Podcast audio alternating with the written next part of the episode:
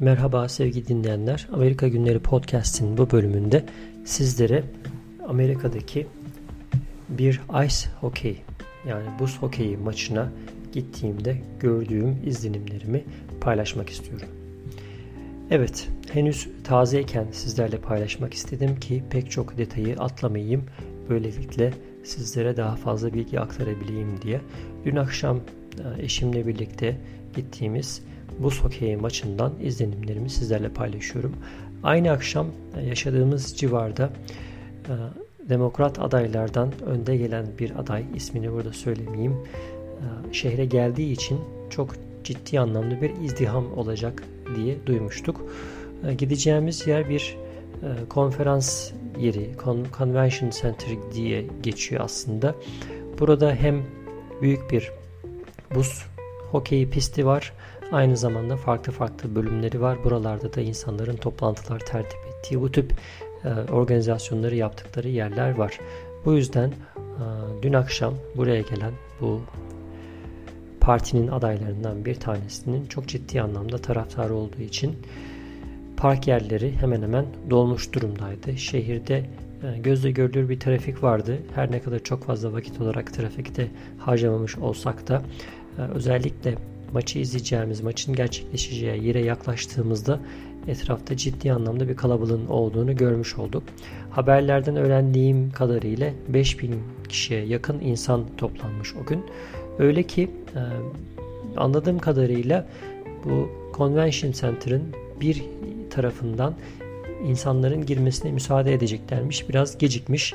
İnsanlar bu soğukta belki de saatlerce e, ve kuyruk inanın bu büyük convention center'ın hani büyük bir zaten bina etrafını tamamıyla dört bir tarafını tamamıyla dolaşan bir kuyruk yer yerde girinti çıkıntı yapıp böyle kuyruğu dalgalar halinde uzatmışlar. Her yerde polisler kaynıyor. Böyle bir ortamda biz önce e, maça gireceğimiz halde bu kuyruğa girmemiz gerektiğini zannettik ve korktuk. E, zaten böyle bir şey hani maçın da zamanında başlamamasına sebep olabilirdi. Fakat öğrendik ki oradaki bir görevliden e, bizim gireceğimiz giriş aslında çok farklıymış ve hiç sıra yoktu. Bu bizi rahatlattı. O yüzden biz başka bir girişten girerek e, maç için e, gerekli kontrollerden geçerek biletlerimizi alarak üst kata çıktık ve yaklaşık bir yarım saat öncesinde maç başlamadan izleyeceğimiz yerde koltuklarımızda yerlerimizi aldık.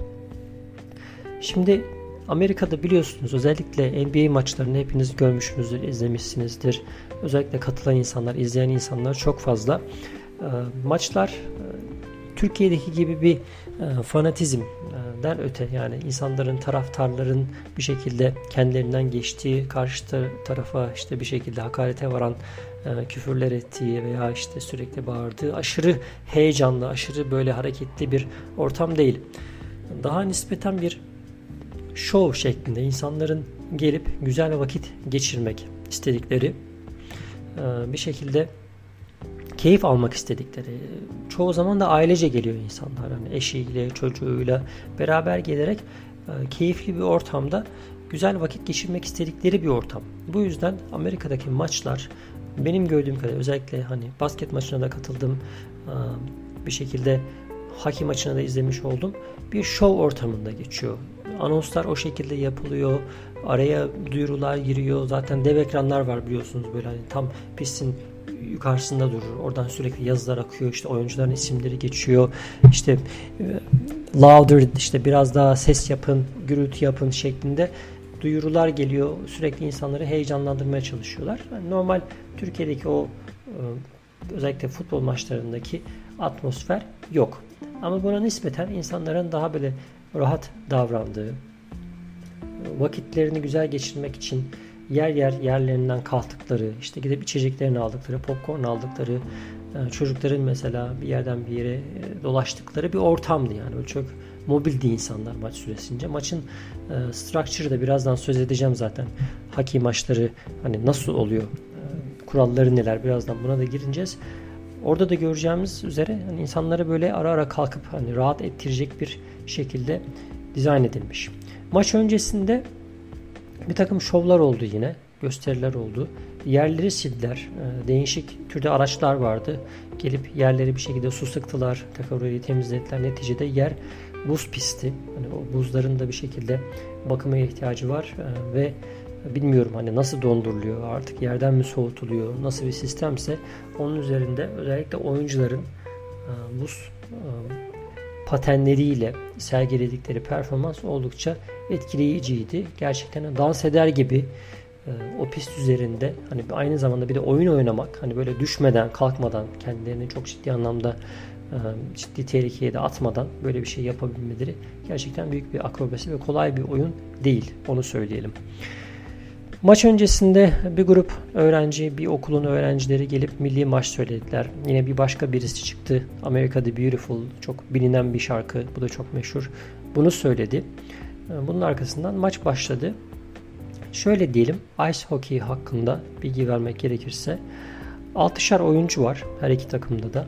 Bunlardan bir tanesi kaleci olarak geçiyor. Kale çok küçük. Kalenin önüne geçen kaleci neredeyse kaleyi kapatıyor. Fakat Malum zaten oynadıkları disk diyorlar buna. Pak İngilizcesi. Bunun da e, küçük bir şey olduğunu düşünürseniz gol atmak oldukça aslında ihtimal dahilinde ki bizim olduğumuz maçta iki takım birbirine toplamda zannedersem 7-8 gol attı. İlk olarak Kanada'da ortaya çıkan bir oyun. Ee, yine soğuk bir ülkeden gelmesi şaşırtıcı değil. Sonralardan bazı Avrupa ülkelerinde özellikle Nordik ülkelerde oldukça popüler olmuş. Amerika Birleşik Devletleri'nde de özellikle e, kuzey bölgelerde popüler olan e, oynanan bir oyun. Bunun dışında e, Amerika'da hockey deyince akla ice hockey geliyor. Fakat bir de field hockey diye tamamen ayrı bir oyun da var. Bu dışarıda oynanan bir oyun. 20 dakikalık 3 periyottan oluşuyor bir maç. Tabi her 20 dakikadan sonra neredeyse 20 dakikalık bir ara veriliyor ve bu 20 dakikalar zaten dura kalka dura kalka oynandığı için orada da bir şekilde oyunun uzaması söz konusu. Maç neredeyse toplamda 2,5 saate falan uzayabiliyor. Biz aslında 20'şer dakikalık 3 periyodu e, izleyince oyunun kurallarını bilmediğimiz için 3 periyotta biteceğini hiç düşünmemiştik. 3. periyottan sonra bir periyot daha var zannedip ya maç çok da uzayacak bu kadar uzun olur mu falan düşün, diye düşünürken birden baktık insanlar kalkmaya başladılar. Hatta maçın son 20-30 saniyesinde insanlar sahayı terk etmeye başladılar. Ee, bu da bizim için farklı bir deneyim olmuştu. Dediğim gibi bu aralarda 20'şer dakikalık aralarda bulunduğumuz bu convention center'ında buna müsait olması nedeniyle insanlar yerlerinden kalkıp işte kalkıyorlar, içeceklerini alıyorlar, dolaşıyorlar. Sürekli bir şeyler oluyor. Hatta bazı özel e, gösteriler veya işte biletinizin e, şeyine göre gidip oyunculara işte e, high five dediğimiz işte selamlaşma onlarla görüşebilme bir şekilde onları yakından görebilme imkanları da sunuyorlar. Bu tip atraksiyonlar yapıyorlar. Zaten çok oldukça büyük bir yer. Bir tarafta biletler satılıyor, bir tarafta insanlar gelmiş kendi kuruluşlarının reklamlarını yapıyorlar, duyurular yapıyorlar falan. Çok hareketli bir bölge. Yani gerçekten hani Amerika'nın özellikle sosyalleşme anlamında hani bu sokak e, kültürü olmadığı için bu tip yerlerde insanlar hem sosyalleşme hem de e, bu tip ihtiyaçlarını giderme, ailece bir zaman geçirme noktasında böyle bir ortama tabii ki para harcayarak gidip e, sahip olabiliyorlar. Bizim ilginç bulduğumuz şeylerden bir tanesi de biz aslında e, biletleri düşük fiyattan almıştık.